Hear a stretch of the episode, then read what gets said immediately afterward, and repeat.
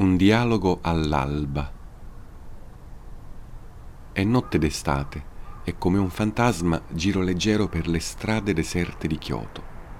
È incredibilmente fresco, come se la notte fosse esente dai ritmi stagionali. Vado al fiume e guardo verso est. È già vagamente chiaro, ma sono appena le tre del mattino. Le ore del primo mattino, quando si è svegli e vigili, passano veloci. Alle quattro e mezzo il cielo è chiarissimo, ma ancora si vede quell'unica stella. A sinistra c'è la solita nuvola a forma di disco volante. Non vedo il sole, ma un corvo che vola molto alto lo ha visto per me. Ecco perché arriva da oriente, gracchiando come una solerte sentinella. Inforco la bicicletta e cerco un combini, un mini market aperto a tutte le ore, per un caffè caldo. I distributori automatici in estate vendono solo quelli freddi. Il cielo è ormai chiaro. Potrebbero essere anche le dieci per quanto mi riguarda. Il sole è d'improvviso forte e strati di cirri ne diffondono la luce come a mezzogiorno. Ma anche nelle strade grandi non ci sono macchine, solo pochi tassi veloci che si affrettano a finire il turno di notte e un camion fermo al semaforo, il cui conducente si versa qualcosa da un termos. Sfreccio per la strada Kitaoji, guardandomi a destra e a sinistra.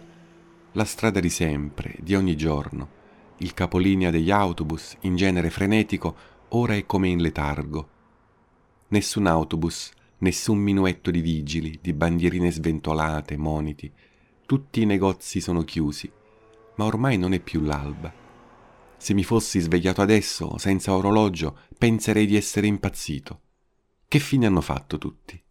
Finalmente trovo un combini della catena Lawson e compro un caffè e uno Swiss roll alla crema. Il ragazzino alla cassa mi guarda come se fossi un marziano. Io ricambio lo sguardo. Torno su Kitaoji e subito mi infilo nel primo vicolo sconosciuto, tentando di andare verso sud. Ma i vicoli sconosciuti sono in grado di confondere anche il pilota esperto. E infatti mi perdo dolcemente e mi trovo sotto le case di gente che forse si sta appena svegliando o al massimo si rigira pigra nel letto.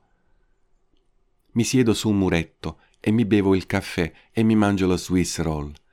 Sono perso. Se qualcuno ora mi domandasse qualcosa, non saprei cosa dire che ci faccio qui dove sono precisamente. Perso, continuo a scivolare per i vicoli puliti. All'improvviso capisco di essere a Kuramaguchi, proprio la strada di casa, ma sono tutto a ovest. Mai vista così questa strada. Con una sensazione di felice e legale ubriachezza punto verso est, incredulo che nessuno ancora sia per strada. Finalmente incrocio la grande strada di Karasuma. Avvicinandomi verso casa, incanalato su traiettorie ormai conosciute, passo davanti all'entrata principale del santuario shintoista Kamigoryo è già aperto. Scendo dalla bicicletta e vi entro, attratto da qualcosa.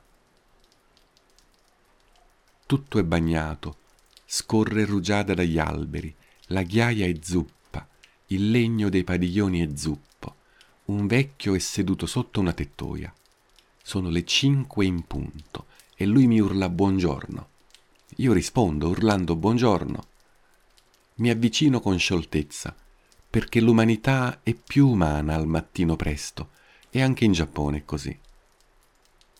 Mi siedo vicino a lui, vecchietto arzillo e sveglio, che mi chiede a raffica di dove sono, quanti anni ho e se sono turista. Rispondo per ordine e lui con orgoglio mi dice di essere stato in Italia nel 1949 e di aver visto tutta l'Europa, parte dell'Africa, Australia e America.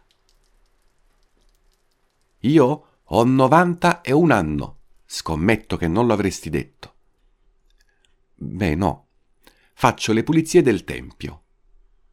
A 91 anni? Sì, che c'è di strano? Sono troppo in salute? Eh, no, non è questo. Vedi, io da sempre mi sveglio presto. L'aria del mattino fa bene. La senti come buona? Eh sì. To, fuma una sigaretta con me. Lei fuma? Oh sì, io faccio tutte le cose buone. Oh, quante sigarette fuma al giorno? Adesso solo una ventina, ma bevo anche sake. Tu lo bevi il sake? Sì, un poco. Devi bere il sake. Hai la fidanzatina? E io ho 31 anni. Una ragazza ti ci vuole. Una sola però. Quella che ti piace è giapponese? Beh, sì.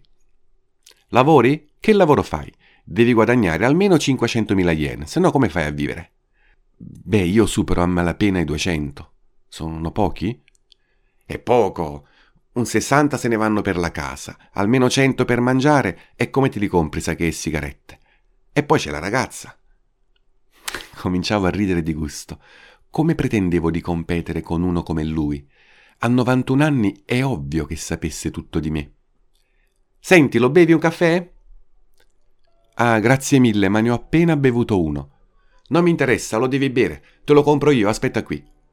E come un fulmine si è allontanato ed è tornato con una lattina di caffè latte freddo. Ragazzo, ma tu dove abiti? Io proprio qui dietro. Bene, io sono qui ogni mattina. Ora che siamo amici possiamo parlare. Io comincio a fare le pulizie alle sette, ma vengo alle cinque per parlare con la gente, perché parlare è una cosa buona, come il sake, il cibo, i viaggi. Non me ne ero accorto, ma effettivamente, nonostante l'ora, il tempio si era riempito di bambini e musica classica. Un bambino aveva sistemato un vecchio radioregistratore sul corrimano di un padiglione in legno. Ma che ci fanno tanti bambini soli alle cinque del mattino? Questo è un rito, o qualcosa del genere, non un rito religioso, un rito addirittura migliore, senza nome e qualità. Sono in una piega nascosta e mai vista del mondo. I bambini giocavano, alcuni si rincorrevano, un'altra sceglieva sassolini dal manto di ghiaia. Uno era seduto vicino a me e guardava me e il vecchio come se fossimo uno spettacolo noioso, eppure degno di qualche attenzione. Com'è che ti chiami? Ah sì, mi chiamo Alessandro, piacere di fare la sua conoscenza. Io sono Hideichi, ecco il mio biglietto da visita. Alessandro, piacere. Tu hai una macchina fotografica, vero? E sconvolto ho risposto di sì. Mi faresti una foto? Io vado pazzo per le foto. E gliene ho scattate due, una delle quali è venuta fuori fuoco e male esposta. La luce del mattino è una bella luce, ma i toni che essa genera con il verde degli alberi possono rendere insulsa anche una bella atmosfera. Una sorta di effetto slavato, pochi contrasti. Devono essere belle foto. Hai una bella macchina. Beh, speriamo di sì. Questa si compra in Italia? No, l'ho comprata in Giappone. Qui sono più convenienti. Davvero, in Giappone costano meno? Non l'avrei mai detto. Le foto me le mandi per favore? Le mostro ai miei nipoti. Io ho un sacco di foto di me.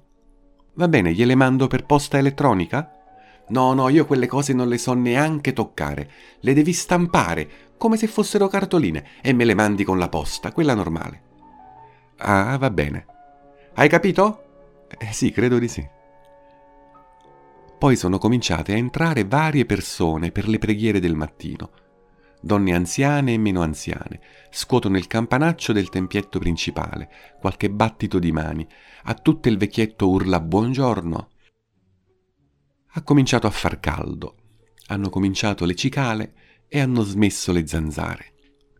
Mancano dieci minuti alle sette, tra poco comincio a fare le pulizie. Va bene, anche io vado e la lascio lavorare. Con un tono di voce poco convincente ho aggiunto Forza, cominciamo quest'altra giornata. E che c'entri tu? Tu devi andare a dormire, hai la faccia di uno yen.